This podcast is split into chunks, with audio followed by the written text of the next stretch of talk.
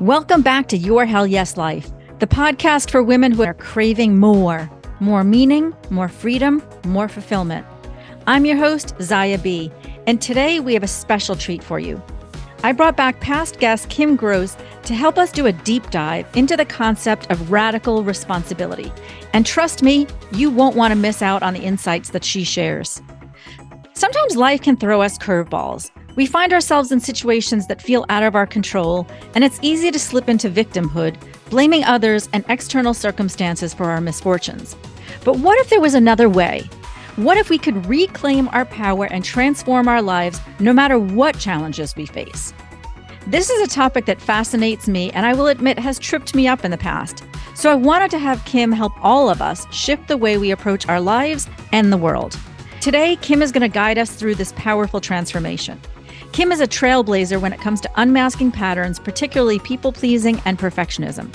She has a wealth of wisdom and experience this is a short but powerful talk, and I am so excited to share it with you. Hey, hey, it's Zaya B, and I am here with Kim Gross, and she is generously giving some extra time. Kim helps people unmask their patterns. Two of the ones that she talks about primarily is people pleasing and perfectionism. But a pattern is a pattern, whether it's overthinking or rescuing, there's all kinds of different behavior patterns that we run. And in our discussion, she talked about radical responsibility.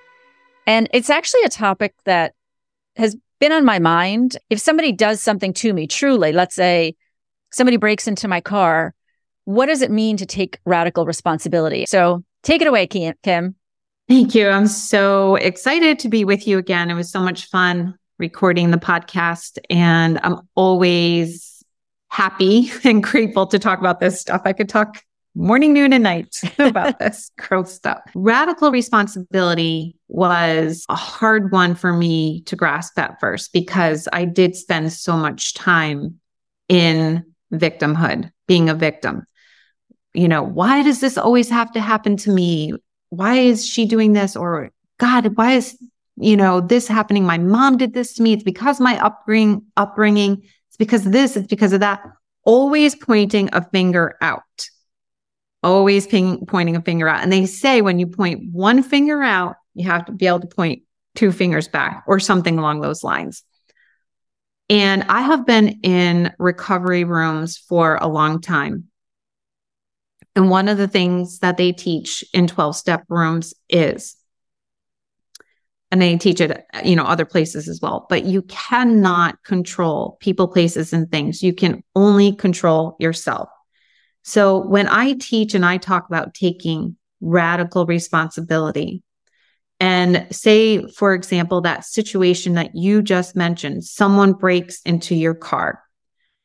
One might think the normal response or reaction to that is, oh my God, what a jerk. Who did this? How could this have happened? And just wanting to go into this poor me place of victimhood.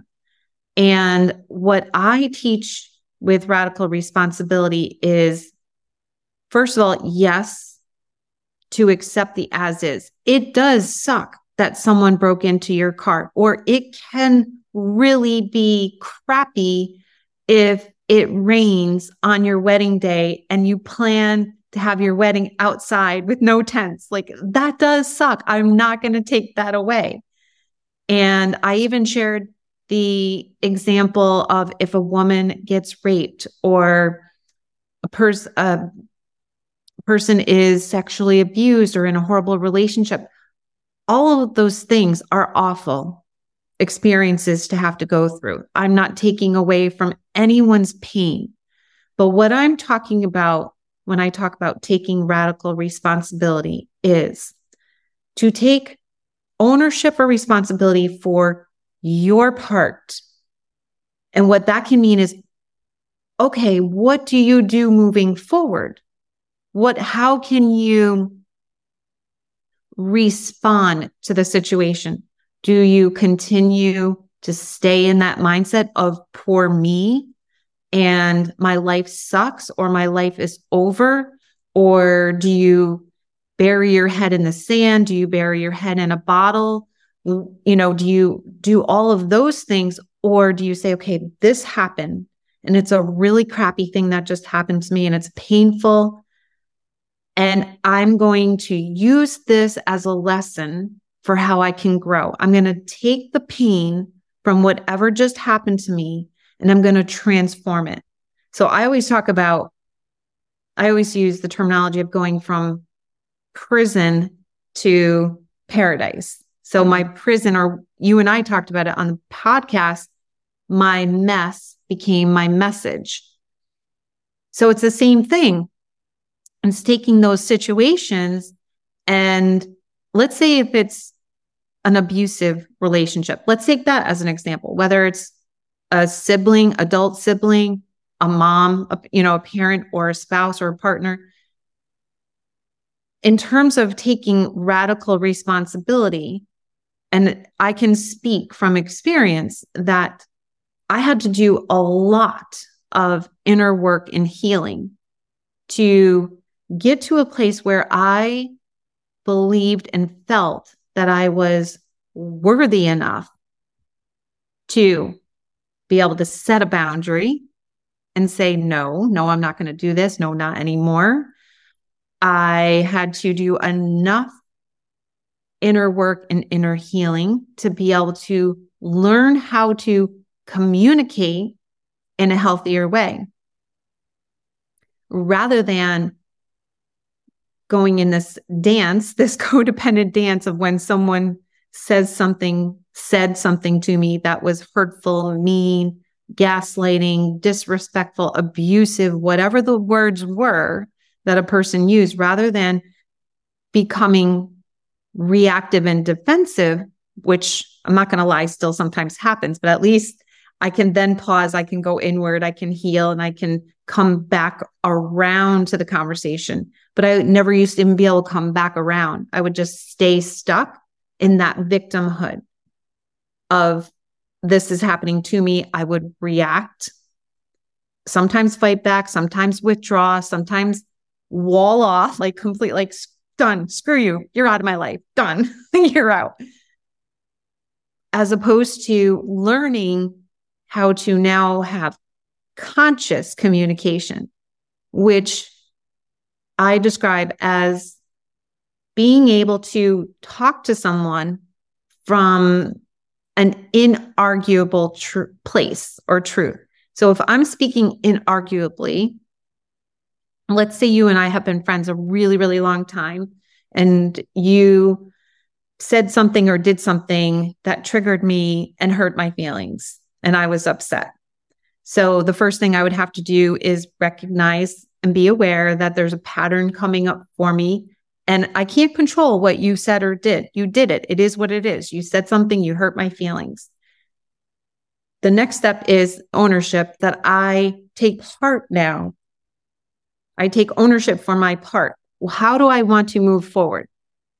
Well, first of all, there's something in me that got triggered. So I need to go in, I need to investigate that, I need to deconstruct it and figure out what is going on for me do my healing work, feel my feelings, nurture my inner child, reparent myself, and then I can come back and I can say, for example, I can say, Zaya, this was my experience. This is when you said such and such, or when this happened, this is how I felt. I felt really anxious, or I felt scared, or I felt really sad like I was when I was a little girl. I can even speak to you about how it triggered an inner child pattern. Whatever my experience is, I can share that with you. And when I share it from that place, and I'm not pointing my finger at you, I'm not blaming you, I'm not in reactive mode, you almost can't help but to just soften and, and just wonder, be curious and say, Kim, let me hear more about that or I'm sorry that was your experience. Now that makes for a much better communication and relationship than if you said something to me or you did something, you didn't respond to my text, you didn't answer my email, and I'm feeling hurt and I'm feeling unloved and I'm feeling like I did when I was a little kid. And now I somehow passively aggressively do something to get back at you or whatever. Do you see what I'm saying? Yeah. Because absolutely. that that leaves us with very unfulfilling relationships if we do it in that way. Mm-hmm.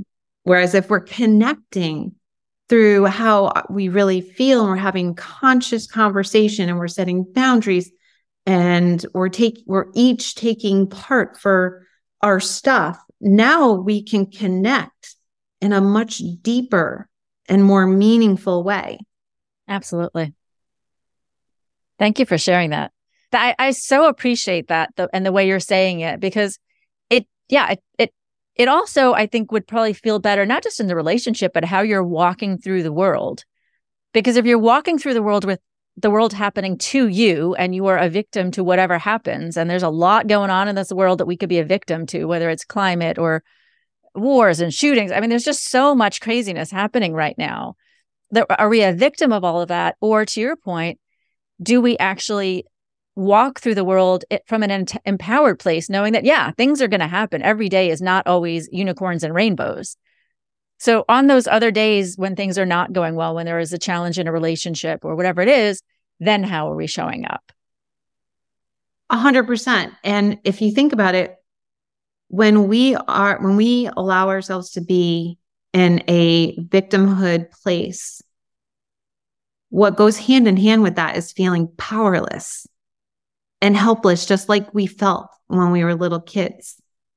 And I know I, for one, do not want to continue to walk through this lifetime feeling powerless because when I feel powerless, I go back to old patterns or behaviors from when I was a little girl. And a lot of those behaviors and patterns, and I'll just name one, which is what you just, we were saying earlier, is walling off.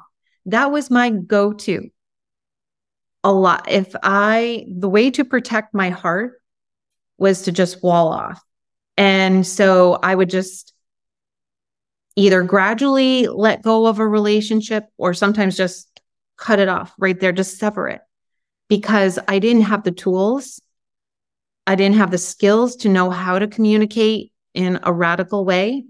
And I didn't want to keep continue to be hurt and feel powerless with that person. So done. Just you're you're done. That was just my way but also numbing is another when we feel when I felt powerless and I felt like a victim and that pain was so overwhelming, I would just go to numbing and it was food usually because when I was little, that's what I could get my hands on was food.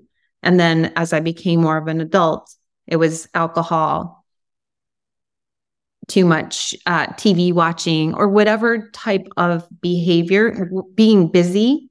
Being busy was another one. Just keep very busy. Then I didn't have to face or confront the pain that I had from feeling so powerless and helpless and feeling like a victim. So, this is a whole different way of living. Living an empowered life gives me freedom, more joy, more abundance, more sovereignty, like more freaking sovereignty that I'm an agent of my own life. When we're powerless, like little kids are powerless and helpless, they're not sovereign. They don't have agency over their own lives because they're children. And a majority of us are walking this earth still as little children, mm. even though we are living adult lives in adult bodies. We still feel that same sense of powerlessness. And I say, done with it, done with it. Woo! And a hell yes to that. And yeah, yes. I appreciate you actually connecting the point. I haven't really ever heard anyone say the powerlessness as a child. And it made me realize, yeah, when you're feeling powerless as a child, you create whatever pattern you can to feel better because that's all you can do at that point. And I really appreciate that connection point. And I love what you're saying that, yeah, all, you know, yes, there's a lot of work to get to that other side, all of that deep inner healing work. We just heard what's on the other side waiting that big old fat pot of gold, joy, yeah. abundance, feeling a sense of power. I mean, it's worth, worth crawling through the mud, I think, for that one the only way to get there is to go through. Yeah, the only way out is through, for sure. The only way out is through. Thank you so much for your uh, extra time. This was such a gift. Very generous of you. I know yet again, I have learned something, and I'm sure that people listening will as well. Well, thank you for having me again. I'm, I'm, so there you have it massive wisdom in a tiny time frame. I hope you got as much out of this talk as I did. Before you sign off, I want to ask you to please share this show. Now more than ever, the world needs all women to live from their power aligned with their hell yes. Living a hell yes life is not a cute idea. It is a rally cry for women to shine their light, bring their brilliance, and lead the way. Let's do this. Until next time, stay brave and true to your hell yes.